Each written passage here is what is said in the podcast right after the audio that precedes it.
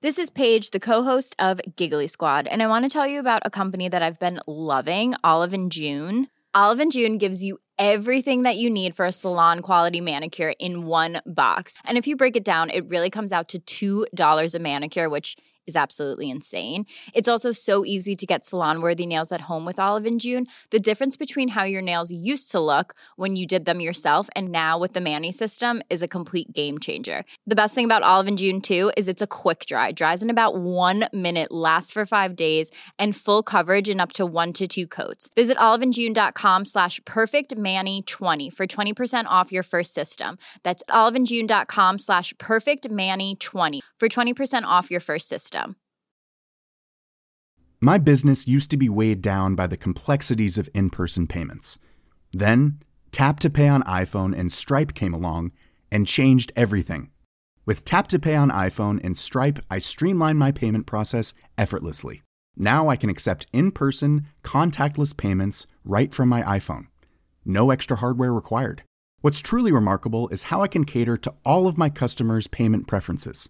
Whether they're using cards, Apple Pay, or other digital wallets, Tap to Pay on iPhone and Stripe ensure a smooth checkout experience every time. And it's not just me. Stripe helps businesses of all sizes, from local markets to global retailers, scale quickly and stay agile. To learn how Tap to Pay on iPhone and Stripe can help grow your revenue and reach, visit stripe.com/tapiphone. Adi Oladipo here. Thank you so much for downloading Fight Night Extra. Remember, we're here every single Tuesday live on Talksport 2, myself and the great Gareth A. Davies. If you can't join us live, remember to subscribe to the Fight Night podcast channel. So much other great content there as well, such as Fight Night, Fight of My Life, and even the Mike Tyson story, The Boy from Brownsville. This is Fight Night Extra on Talksport 2.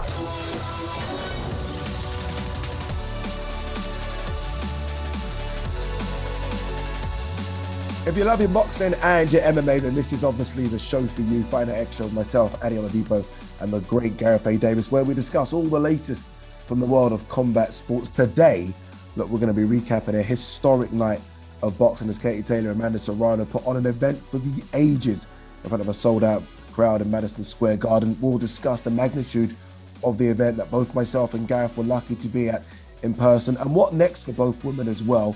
Is the only option now a stadium fight in Dublin, as discussed. We'll talk about that. Elsewhere, we are going to look at a comfortable win for Shakur Stevenson over Oscar Valdez, which saw him unify the super featherweight division. We'll recap what that win and where the performance, more importantly, put Stevenson on the pound for pound list. Surely he's cracked the top 10 now. And we'll be looking ahead to a huge fight this weekend as Canelo Alvarez returns to the light heavyweight division. He faces the unbeaten champion Dmitry Bivol in Las Vegas on Saturday night. Look, don't go anywhere. This is Fight Night Extra on Talksport 2.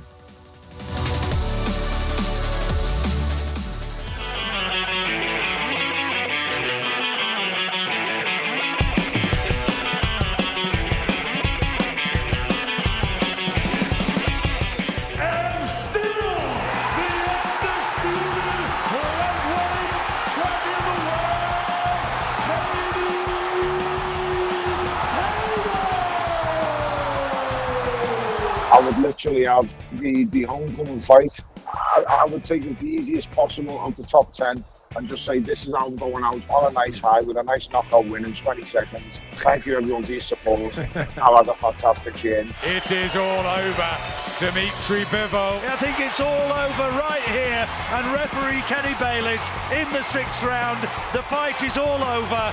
Huge right hand from Canelo. And now the WBC, WBO, and Ring Magazine Junior Lightweight Champion of the World, Shakur Stevenson!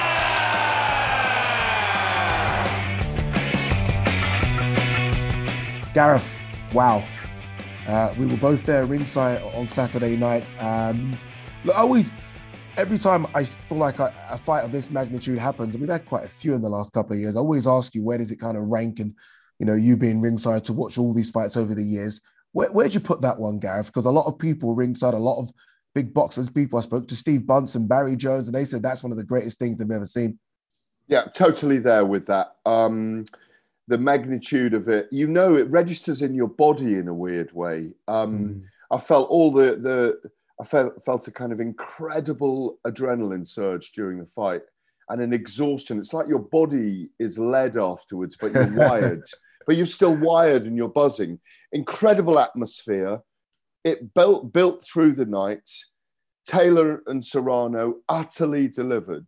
It's probably one of the greatest nights I've ever witnessed, and definitely the greatest women's fight I've ever seen. And, you know, it delivered for many reasons. And one is that Katie Taylor was brilliant early on in the fight, was nearly knocked out in the fifth round, so close to being knocked out, yet recovered to fight Serrano's fight and then make it her own again. And, no, it's just extraordinary. And just everything about the night, the way that Serrano came in, the way the Puerto Rican fans were, the way that there was almost a slow walk, almost a funereal walk to the ring. Katie Taylor really taking it all in, looking around her as if this was her last moment of breath.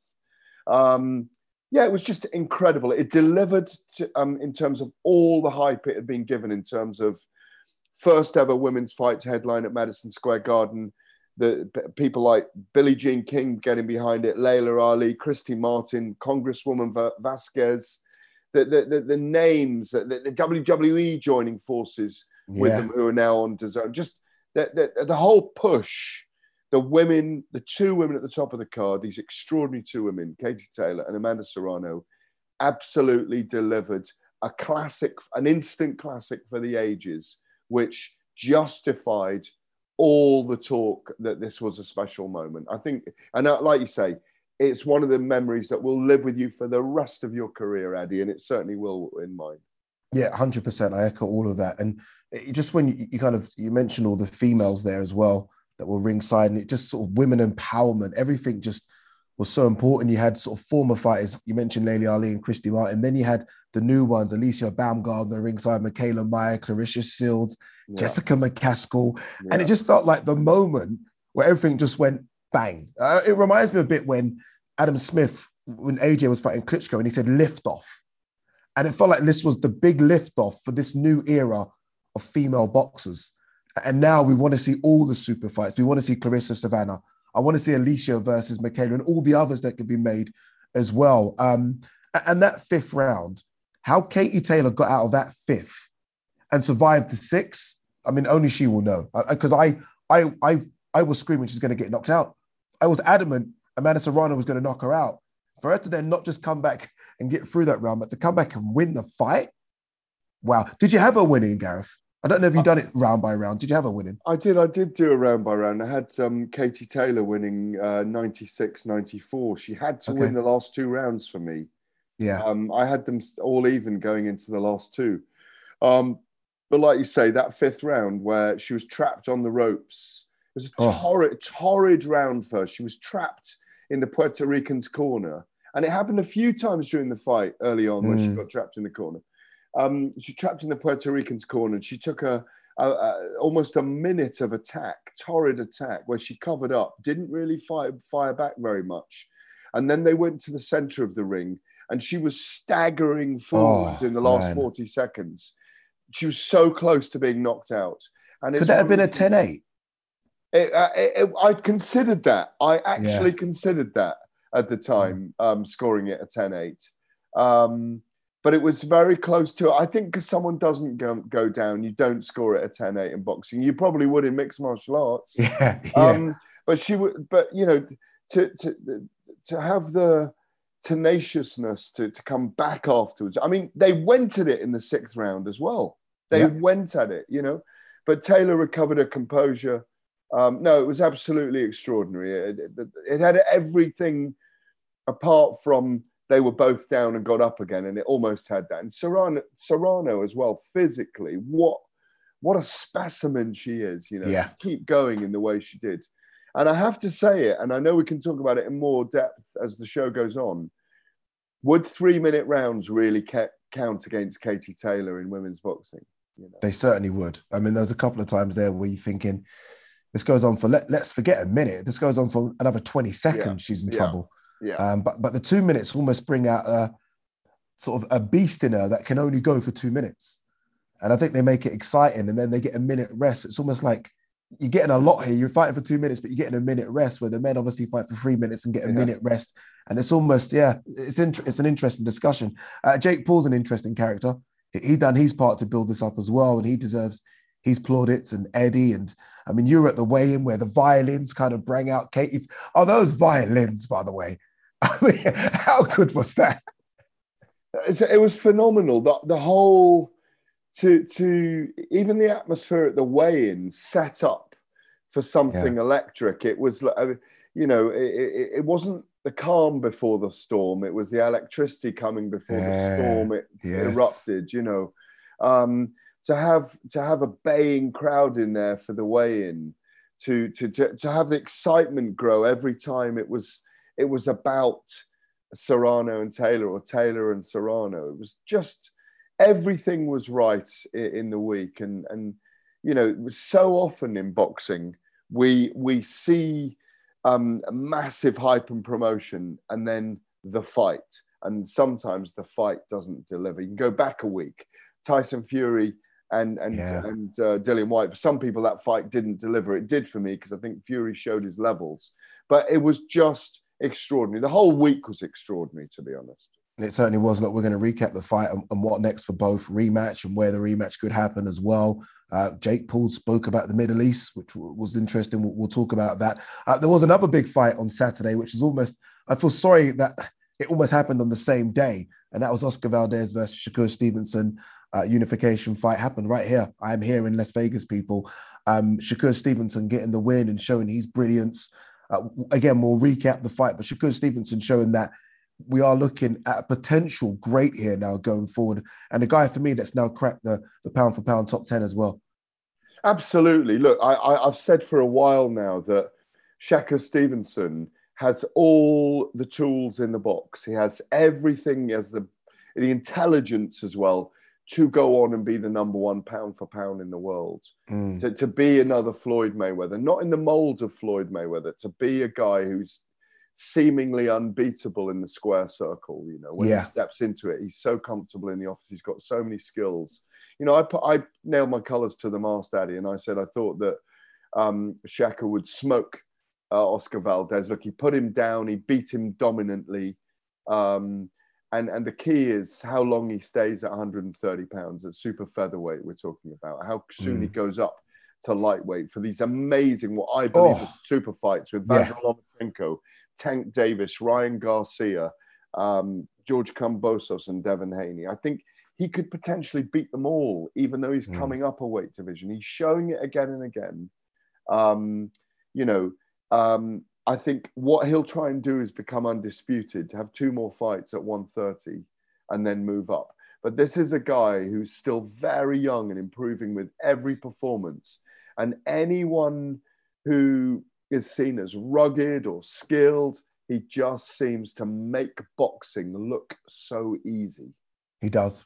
He does. Ogawa, I think, is one of the other champions. And look, I mean, I like Ogawa, and you have to give Ogawa credit for being a champion, but he's not living with Shakur Stevenson. He looks so much bigger as well. He looks so much bigger than Valdez, where I was already thinking about him. You mentioned Floyd. I was already thinking 147 is going to be a landing spot. And that's crazy because he's at 130 now, and I'm already thinking he could fight 17 pounds higher, but I know he can. Hey, listen, I covered the 8-weight world champion Manny Pacquiao for many years. Floyd went up 5 weight divisions, didn't he, to light middle. So, you know, there's so many... when you've got those skills, as they always say, they pay the bills or in whatever division you step into. There's a limit, and welterweight probably, 147 probably would be his limit. And at that point, and against... you know, the great exponents who are, like you say, a stone and a half heavier naturally than them, or a stone heavier, they do struggle more. But, you know, right now, he looks to be the most talented all-round fighter in the sport, certainly the coming force. And what is he, 24? Shakur? 24, yeah, 24 years of age. A baby in stone boxing, you know? He certainly is. And like, look, things can go wrong on certain nights. Look, there's, as you say, there's Kenichi Ogawa. There's also Roger Gutierrez, the WBA title holder, isn't there? So you don't see those two giving him too much trouble. But the great thing is that if he does that over the next year, he's still learning. You know, he's there with BOMAC. He's in a great kind of camp situation around the likes of Terence Crawford. He'll probably never fight Terence Crawford, I imagine. I don't see their paths crossing, but he did. He did for Jamel Herring, who was in the same camp, didn't he? Yeah. So who knows? But yeah, what we saw is, I think, if we saw greatness having emerged in New York, we saw greatness emerging in Las Vegas last weekend, Eddie. Yeah, and we've certainly got greatness here right now. Yeah, in Vegas this weekend, the pound-for-pound king, Canelo Alvarez, takes on the unbeaten WBA light heavyweight champion, Dmitry Bivol. I can't believe I'm going to say this, but a Canelo fight's almost going under the radar a little bit. It's weird, maybe because we've had these big fights back-to-back weekends now, and a Canelo fight coming off the back of what happened in Madison Square Garden. Maybe it will start to build up in the next couple of days, but being here on ground right now, it still feels a bit quiet. But I know it's going to really ramp up in the next couple of days, Gareth. Well, it's, what is it? Tuesday at 9 in the morning, isn't it? You know, when you are. Did you have the grand arrivals on the Monday, or is that later on today? That's later on today. Yeah, well, listen, I've been there for many Canelo fights, all the way back to his debut, believe it or not, there in Vegas. On the undercard, I think of a Manny Pacquiao or Floyd Mayweather fight, if memory serves me right, and was there the night where he fought and lost in his only defeat to Floyd Mayweather. He's such a big star that there will be people coming in. There'll be people coming in from out of town to see him in the grand arrivals. I think one of the issues here is he's not against a name, is he? You know, we're going to get that fight in September, I think, if he and Gennady Golovkin fight. For me, this is a banana skin fight this weekend for him against Dmitry Bivol, who I think he will win, Canelo. I think he's very special. But Bivol is the same size as him, if not a little bigger, it's a little taller. Yeah, but he's a natural 175-pounder. He's not someone that boils down in weight. He's rather like Joshua Boatse in that way. Yes, he's a very strong, natural 12-stone-7 fighter who carries great skills, brilliant amateur pedigree. He won't be intimidated by Canelo Alvarez. This could be a really, really good fight. And the jeopardy, of course, is that it's low risk, it's high risk, low reward for him in this contest. But that's I think that's the issue with the week, is that Bivol isn't such a big name, but believe me, you wait for the week to build. The Mexicans will be coming in their droves. Yeah, I can imagine so. We're starting to see them coming already. All right, you're listening to Fight Night Extra on Talksport 2 with DAZN. Remember, stream boxing anytime, anywhere with DAZN.com. Still to come, we are going to be looking ahead to that Canelo versus Bivol fight coming up on Saturday in Las Vegas. And we'll discuss the big win for Shakur Stevenson over Oscar Valdez. But up next, look, we have to start with what was a historic night at Madison Square Garden.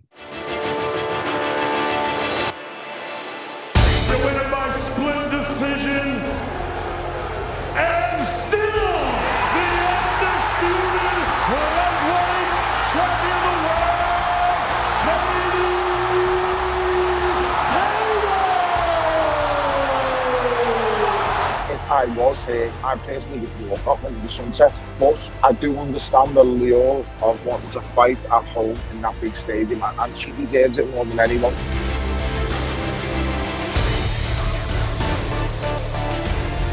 Welcome back. You're listening to Fight Night Extra on Talksport 2. Myself, Adi Oladipo, the great Gareth A. Davies alongside myself as well. All right, let's try and recap what was an historic night. Saturday, Madison Square Garden sold out. Half the arena Irish, half the arena Puerto Rican. A couple of Englishmen like myself and Gareth chucked in there as well. It was fascinating, Gareth, wasn't it? It really was. And look, we spoke about it earlier. It wasn't just the fight itself. It was the whole week, the whole build-up. You had the WWE female fighters there. You had all the historic previous past greats there from female boxing, the current female greats as well there. Everything was there, and it just worked. It really did. Well, it transcended boxing in the end, as an event. As we mentioned in the opener today, you had all these great names from the sport saying, look, this is an amazing moment. We're celebrating the fact that two great women boxers are getting the platform they fully deserve. As I say, Billie Jean King from outside the sport. We had the transcendency of the WWE involved. Becky Lynch. They used all the right things because Jake Paul's involved. You've got the whole YouTuber generation being drawn to it. Becky Lynch, who's a massive star now in WWE, of course, in wrestling, introducing Katie Taylor at the weigh-in. And then, you know, on the night itself, you had a series of decent fights. Galal Yafai looked good, and he made almost forgotten work. How good almost that was. Exactly, yeah. He looked brilliant on his USA debut. Maybe an opponent set up for him in lots of ways. It's great to see him move on. Liam Beefy Smith looked terrific in a great fight with Jesse Vargas. You know, which he really delivered. I thought he would make it rugged for Jesse, and he made it a very difficult night for him. Brilliant victory for him. And you know, I think we saw with Elin Cederroos and HH Diva, French on Cruise Dezern, that, you know, there are levels in the game and they are not at the level of the other two women who we're about to speak about. But it was an incredible scrap. Cederroos was so brave with a broken nose, bloodied, and she went till the end in that fight and kind of showed that, you know, the HH Diva might be the undisputed super middleweight champion right now, but she's got kind of progress to make as well. She was hunting with the overhand right all night and not a lot else. Occasionally her jab, but that was an intriguing and fascinating fight. And then we had the main event, which was just off the charts. It delivered, as I said earlier, it was an instant classic, Eddie. Yeah, you pray for main events like that. And it's good. It's a good point you make in the comparison between Franchon Cruz Dezern and Elin Cederroos. So look, that's an undisputed fight, but the levels between them and Katie Taylor and Serrano, light years, honestly, light years. And I'm happy you mentioned Katie Taylor's walkout as well, because watching it, it was almost all like she was taking it all in, like this is her final fight. It felt like that. And I think Tony said it on broadcast as well, like that walkout made you almost feel like she knows she's about to go into battle with someone. And this could be that. This could be it. This could be the final one for her. In the end, she was like, no, no, no, this isn't the final one. There's more left in the tank. Or is there more left in the tank, Gav? Should there be another one? Should she continue? Should she just walk out like this, the biggest female fight of all time, the toughest test ever, Madison Square Garden? Is this enough to say goodbye, good night, see you later? Well, look, she's 35. She's a lightweight. She's never really kind of gone up in weight or gone down in weight in terms of her body. She's always kept her body as it is. She's 35. She had a very long amateur career. She had a football career before that, of course. 50 caps for Ireland, I think it was. Yeah, people forget that. And imagine if women were being paid well to do that, she may have never come to boxing. You know, the Olympic gold, that whole, and it, you know, it's a 21 fight unbeaten career over 6 years now. And when you look at that, she's had 3 or 4 really hard fights. The 2 fights with Delfine Persoon, the fight with Tasha Jonas, this fight now, they're all absolute wars over 10 two-minute rounds. And, you know, you just wonder at the age of 35 whether there's certainly desire in the tank. But, you know, she's got a certain style. The other girls call it quite amateurish sometimes. You know, it's not a professional style that you want to see her go on and on and on, because she does need her movement. She did use that in the first 4 rounds until that torrid 5th round when she was nearly knocked out. Serrano, for me, really came to the fore in the middle rounds. And then I thought it was fairly even, then pretty even between the two going into the last 2 rounds. And Taylor found herself again on this historic night. And I'm not sure she should go on, but there is a massive money fight to be had in Croke Park. I've said it since the Olympics in 2012, Addy, and I think they've made a mistake for the last decade, is that Katie should have turned pro in 2013 and had a fight in Ireland, and she could have fought Minnie Mouse and sold out 70,000 or 80,000 at Croke Park. Indeed. We'll speak about that. Let's hear from Tony Bailey, obviously part of the broadcast team for The Zone. He was speaking to TalkSport yesterday, and he warned that Katie Taylor shouldn't have the rematch and said if there is one more fight, it should be an easy fight in Ireland. If I was here, I personally just walk off into the sunset. Laura, I'm not going to lie, but I do understand the lure of wanting to fight at home in that big stadium, and she deserves it more than anyone. So, okay, I would literally have the homecoming fight, and I would have a debutant in the other corner because she's got the power to do it. So I would take it the easiest possible of the top 10. And just say, this is how I'm going out on a nice high with a nice knockout win in 20 seconds. Thank you, everyone, for your support. I've had a fantastic journey. Tony Bailey there speaking to TalkSport yesterday. He's concerned, like a lot of people.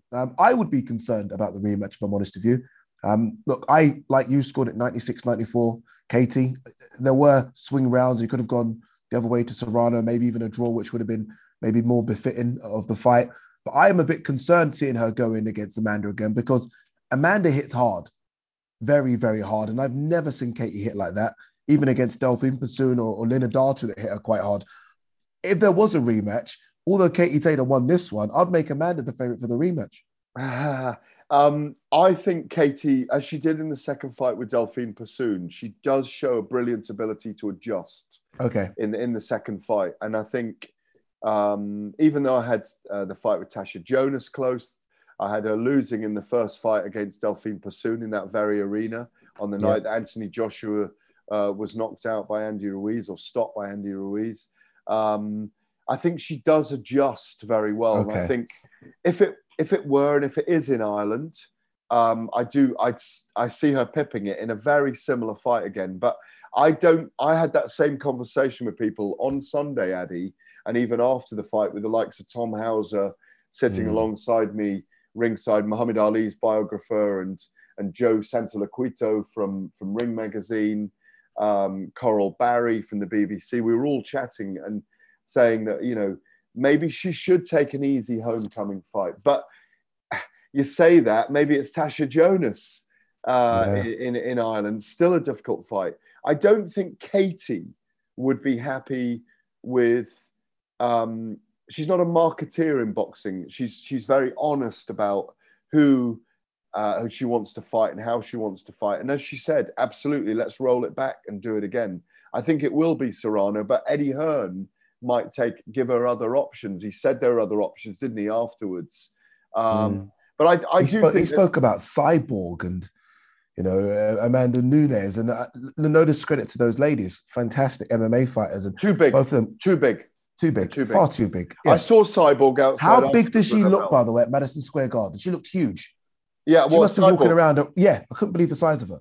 Yeah, she's probably about 12 stone, 168, 170 pounds. Yeah, you know, she's far too big. She's as tall as you and I. I bumped into her at the New Yorker opposite Madison Square Garden afterwards, said hello very quick. Obviously, I know her well from the work I've done with Bellator, and indeed with the UFC, where she was brilliant as well. But no, they're too big for her. Amanda Nunes, again, they don't have the same skills, but it's going to be, how do I put it? Davina, it could turn into a final firefight. Davina versus Goliath, if I can put it that way.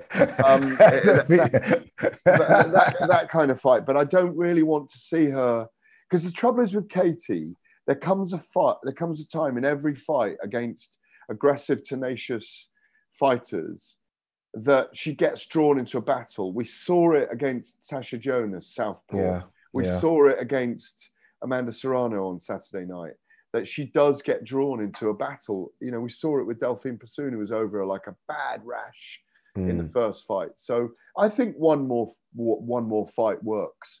But I'm not sure that any more after that do. I think the big homecoming fight would be brilliant. But you know, it's amazing, isn't it, that she's had her whole 6-year professional career outside Ireland, and the time is right for her to have a homecoming fight before she hangs them up. The time is right. Let's quickly give a word on both promoters. I think deserve plaudits, especially Jake Paul, who's come into this boxing world in the last few years and has taken it by storm. Obviously, Eddie is used to these big nights. Jake's done amazing with Amanda. He's done amazing with the promotion. He's just different. He's a different face, and you know, and I like that. I like a different face, a different voice, and he's really, really almost causing a problem for some of the older promoters. And I don't mind that he's coming in and he's shaking it up a little bit. No, absolutely, and he showed a lot of maturity this week. I spoke to him several times. You know, he's got his own heel show that he's doing the whole time. He doesn't mind being booed, but he will go from villain to cult eventually in the sport, in my view. I've seen it so many times. You've seen that even people used to, you know, by the way, people used to go to see Floyd Mayweather get beaten eventually. That's what they went to go and see, but he won everyone over time through his personality. Jake Paul's a very smart operator. I give equal credit to Eddie Hearn. He did him. I mean, I remember speaking to Eddie at the weigh-in for myself and David Alorca when we were doing the William Hill show every day. And Eddie was saying that he was surprised himself. And I did find myself absolutely shocked by the magnitude of the event as time went on. And one of the little things to remember is they went on CBS's daytime morning breakfast program, Amanda Serrano and Katie Taylor. And you can't get boxers on that show. And they wowed the American audience through the respect they had for each other. I think it was on the Tuesday morning or Monday morning.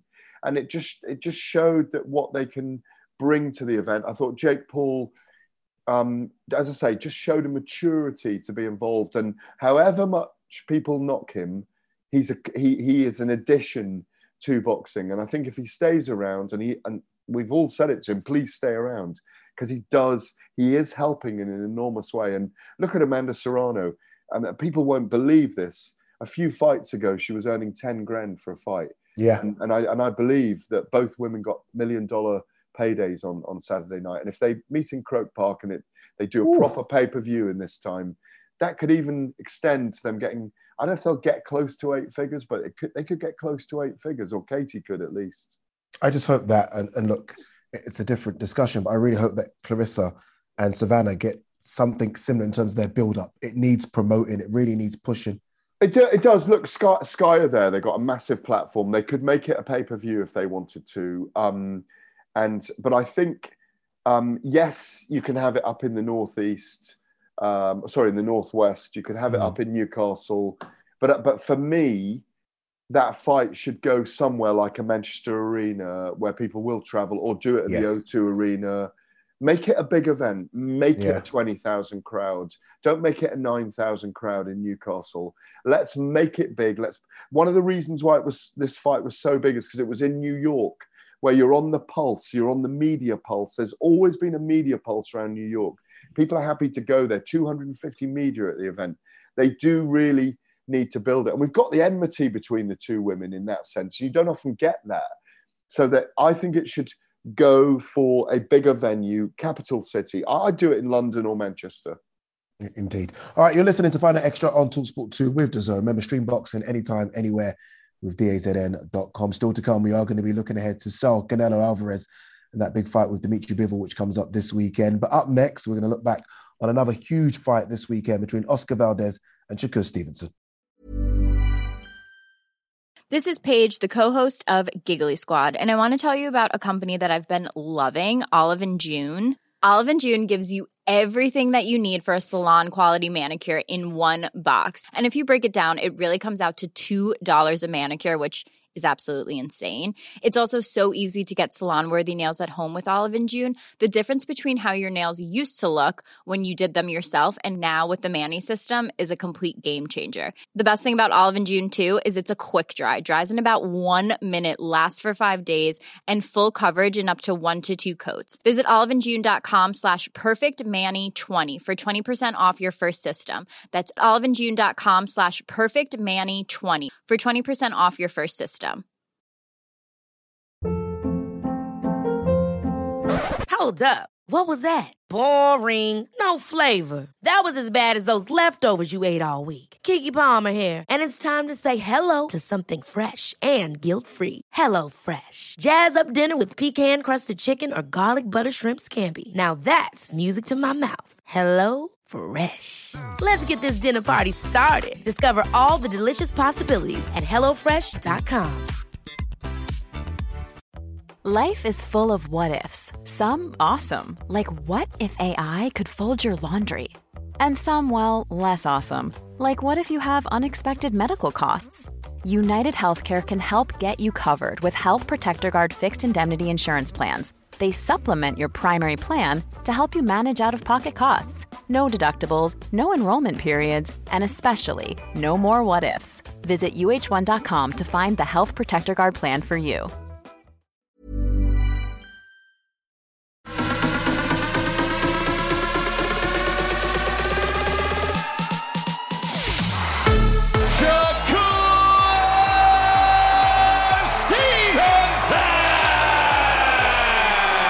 I'm a superstar in this sport. You line them up, name them. I'm ready for whoever. Anybody, any of the champions. I might go collect all the belts at 130, become undisputed. I deserve to be a superstar, so this is what I got to do. Welcome back. You are listening to Fight Night Extra on Talksport Two with myself, Adi Oladipo, the great Gareth A. Davies. Big win for Shakur Stevenson on the weekend, unifying the WBC and the WBA belts after that victory over Oscar Valdez. Also, in doing that, picking up the Ring Magazine belt as well.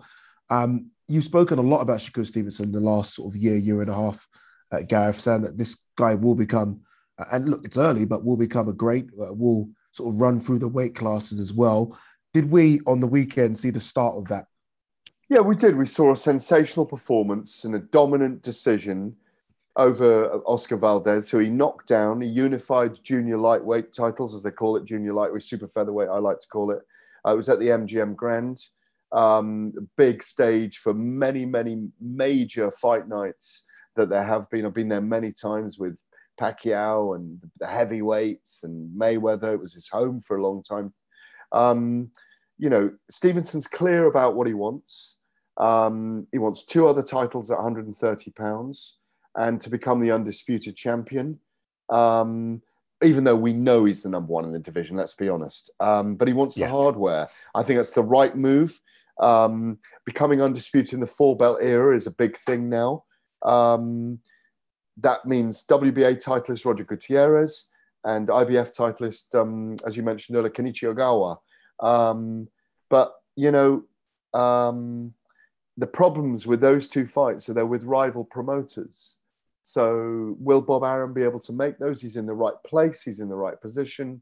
For me, all his super fights are at lightweight, at 135 pounds, at 130 pounds. And Oscar Valdez is a terrific, aggressive fighter. I was there in the rain commentating for TalkSport the night he fought Scott Quigg in the tennis court in California under a tarpaulin. I've seen him up close several times, Oscar Valdez, and he's a handful. Yeah. He didn't look a handful to this brilliant fighter, Shakur. No, he didn't. You're right. I mentioned at the top the size difference.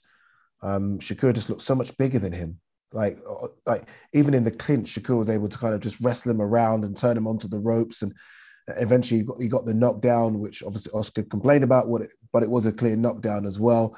For Oscar, this is no shame, obviously, coming off those wins against Robson Conceição and Miguel Bichel. No shame. You've lost to a guy that, you know, me and Gareth think is going to go on and maybe win belts at 135, 140, maybe even 147. So there's no shame for Oscar Valdez. For Shakur Stevenson, if he doesn't get those fights at 130, do you go straight away to 135 now? Do you just say, okay, let's just go? Yeah, maybe. I mean, look, he's still very young. Well, one of the things about Shakur is that, and I think this is, I noticed this when we were at the second Tyson Fury, Deontay Wilder fight. He and Terence Crawford suddenly rocked up to just close to us at the weigh-ins where Adam Catterall and myself work. In fact, that was the night where I kind of got Terence Crawford and Kell Brook together in a little video. I pushed them together and did a little video with them, and they were just had a little face off, and we put it out and did a big numbers. Wasn't planned. Shakur's, when you see him physically, you suddenly realize, how the hell is this guy fighting at 130 pounds when he's so tall? It feels like 5'9", 5'10". He's got a long, rangy physicality. But he is still so young. He's able to make that weight. His skills in the ring are second to none. He's got the hunger. He's got all the ingredients to go on. And I think he's ready for anyone at 135. There are more risks now. I think Bob Arum will probably want to keep him, Top Rank probably want to keep him at 130 for another year. He's still learning things. But like you say, in that weight division, there are always disadvantages. Look, I spoke to him just recently before this fight, did a Zoom with him, I think for our show, for Fight Night. He spars regularly with Terence Crawford. So he's sparring arguably with, you know, one of the very top pound for pound anyway. And he loves it in there with Terence. And he's learning all the time. When you can compare yourself, obviously it's only gym sparring, but and it's camp sparring. When you can do that all the time, when you've got such an intelligent trainer and coach as BOMAC, noisy BOMAC, Brian McIntyre, he's got everything in the right place to go all the way for me up to the top of the pound for pound list. Yeah, what I like as well, he's got this arrogance. Maybe it's an overconfidence, but I love it. I don't mind it. It's an arrogance. He needs it. Agreed. And look, he almost apologizes for it after. I remember when he beat up Jamel Herring and went into the change room after, and he apologized to Jamel Herring's wife, saying, "Look, I apologize, but this is who I am." In the lead up to a fight, after the fight, we can see he's a lot more cooler and calmer. You mentioned pound for pound there. He clearly, for me, breaks into that top 10. I don't know where. Maybe it's just at number 10. Number 10 right now is a guy called Kazuto Ioka, the current WBO champion. He's at number 10 from Japan. He passes him. Then there's Chocolatito. Then there's Josh Taylor. Where do you have him? Right at 10? Yeah, 10, you can make a case for him being... Look, he's got incredible skills. You've got to put him in the top 10 at the moment. You know, one of the things... I said I interviewed him for Fight Night 2 weeks ago. And I asked him in that interview what makes him believe that he can be the number one pound for pound. What is it inside him? And he was so intelligent about it that there's so much comfort. He feels no discomfort at all in the ring. He's going to have those times when he goes into these super fights, but he just doesn't. He's like Mayweather. Floyd Mayweather put out a video this week of his grandson watching him spar. How good did Floyd still look in that spar? Because he's in there every day, Adi. Yeah, he's never given it up. And he said, "I'm watching my grandson. My grandson's watching me sparring or training in the gym, sparring. Still, you know, shoulder roll, avoiding punches, brilliant reflexes, countering with that right, the hook, the jab." He said, "And I'm grateful to my grandson's great-granddaddy for teaching me all these things from the age of 5."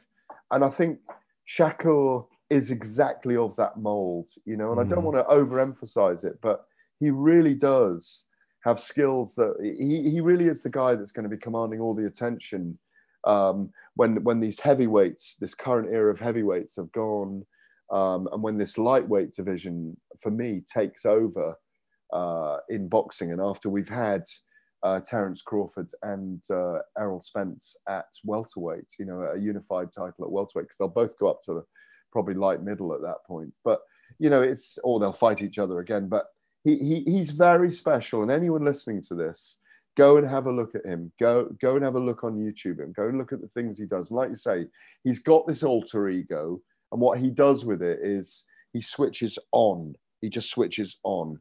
He's built for this. He's so built for it. You know, it's crazy. Just as we wrap, we'll talk about Canelo after the race. What's crazy is that I remember when he was with Andre Ward and he was going to fight Josh Warrington a year and a bit ago. And that's crazy to think what he... Look, I like Josh, but that would have been a painful night for Josh Warrington. It really would have been. Well, I was there the night in...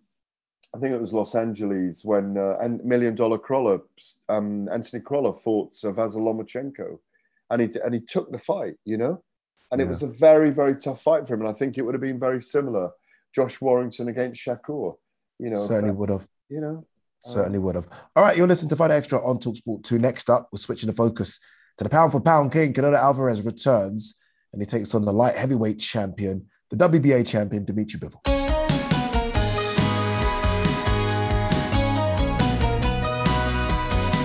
Dmitry Bivol. The fight is all over. Huge right hand from Canelo. Fans came to see a Mexican showdown, a Mexican war. What they got was a masterclass from Alvarez, and they know for sure now who the star of Mexico is. Welcome back. You're listening to Fight Night Extra on Talksport Two. Myself, Adi Oladipo, great Gareth A. Davies as well. The great self, Canelo Alvarez, returns to the light heavyweight division this weekend to challenge the WBA title against the undefeated champion Dmitry Bivol. Let's look ahead to that fight in partnership with DAZN. Big Fight Roundup on Talksport 2 with DAZN. Stream boxing anytime, anywhere with DAZN.com. Gareth. Yes. He is back, the pound-for-pound king, Canelo Alvarez, moving up in weight class again, and this time to take on an unbeaten Dmitry Bivol. Very different to when he took on Sergey Kovalev, because I thought Kovalev at the time was almost done. I remember watching the Anthony Yard fight and thinking Yard was a punch away from getting rid of Kovalev. This is different. This is a fresh Dmitry Bivol. This is the guy that hasn't been beaten. This is the guy that looks a bit bulkier as well. I've seen the preview videos. He's coming to win. He's not coming for a payday, as Canelo likes to say. He's getting that, but he's also coming to try and get the scalp of Canelo as well. Well, I think the thing is about Dmitry Bivol, he's a very clever fighter. He's a natural light heavyweight, 12-stone-7 fighter. It doesn't boil down or you know, to get to that weight. Incredible amateur pedigree. He's done everything in the sport. He's never had a major light shining moment, and the pressure this week may tell on him, because I think Canelo, you know, like great fighters before him, beats a lot of people before they even step into the ring, Addy, and I think that's the major risk for him in this fight. I mean, stylistically, it's going to be a great fight. Canelo's so patient now. He goes into a fight. Bivol is not an aggressive fighter. He can be, but he's a very technical fighter. And I think it's going to be a very interesting chess match. But if Bivol lands with power on Canelo, Canelo's really going to feel it. But have you noticed all the videos they've been putting out about Canelo, the ones where he's slipping and sliding in the pocket and moving at that head movement, that the big bag where he's practicing moving? He is going to be a little more elusive in the pocket in this fight, whereas, you know, he loaded up in his last couple of performances, didn't he? He knew he could load up against Billie Joe Saunders. Yeah. He knew he could load up against Caleb Plant as well. Caleb Plant, and he did really load up in that fight. I think we could see a masterclass here, but we could well see a real battle if he can draw Bivol into it. So based on that, sorry to cut across you there, Gareth, based on what you just said there, is this his toughest fight since Gennady Golovkin too, like in terms of names? And like, obviously Jacobs was there, and you mentioned Caleb Plant, Billie Joe Saunders, Callum Smith, obviously Abney Yildirim him chucked in there as well. But is this the toughest one then? On paper? I think it is. I mean, it's the most challenging, you'd have to say, because it's a genuine light heavyweight fight. I think you were sensible not to take Artur Beterbiev. Yes. I think that, you know, you know, yes. If he really shows that he can live. Look, Mike Tyson was 5'10 and a half and fought at heavyweight, you know, 5'10 and a half, 5'11 and fought at heavyweight. If he can best Bivol in a very clever way and be elusive and be really on his game and on his mark, and I think he is in that purple patch where he can do no wrong, we may even see him step up to cruiserweight, you know. Wow. You know, I mean, if he beats Bivol... Well, he was going to, wasn't he? He was going to fight Makabu, wasn't he? Yeah, I mean, I think that was a little bit of a... I think they stuck it out there and there wasn't that much interest in it. People thought Makabu was so open stylistically that I think... And quite vulnerable to the knockout. But you know, a real kind of aggressive fight himself. I don't think they saw that as someone that would truly add to his legacy, if you like. Maybe legacy in terms of going up to that, what is it, fifth weight division? Yeah. It wouldn't surprise me. I mean, I think, you know, I mean, it sounds mad, but I wouldn't mind seeing him in the UK against someone like Lawrence Okoli. you know. I thought you was going to go even madder there. I thought you were going to say Usyk coming down in weight. Wow. I thought that's what you was going to say. I really thought you was going to tell me Usyk versus Canelo.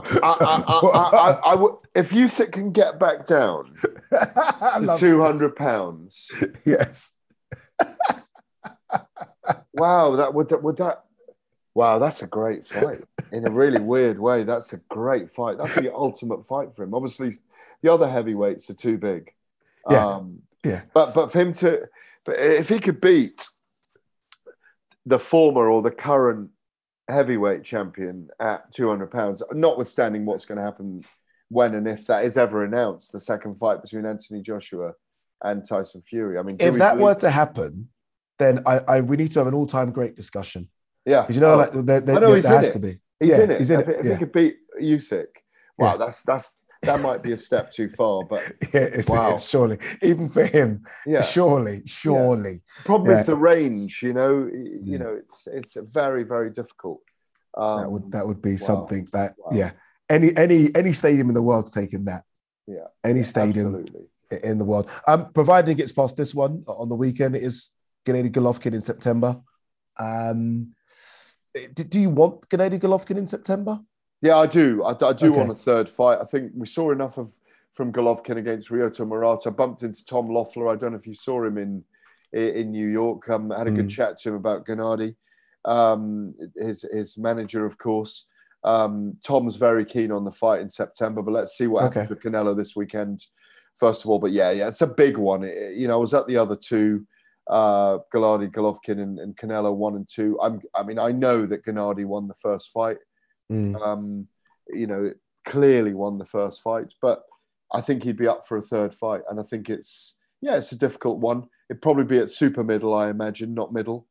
It has to be. But they don't need belts. They don't need belts. They just need a weight. It's as simple as that.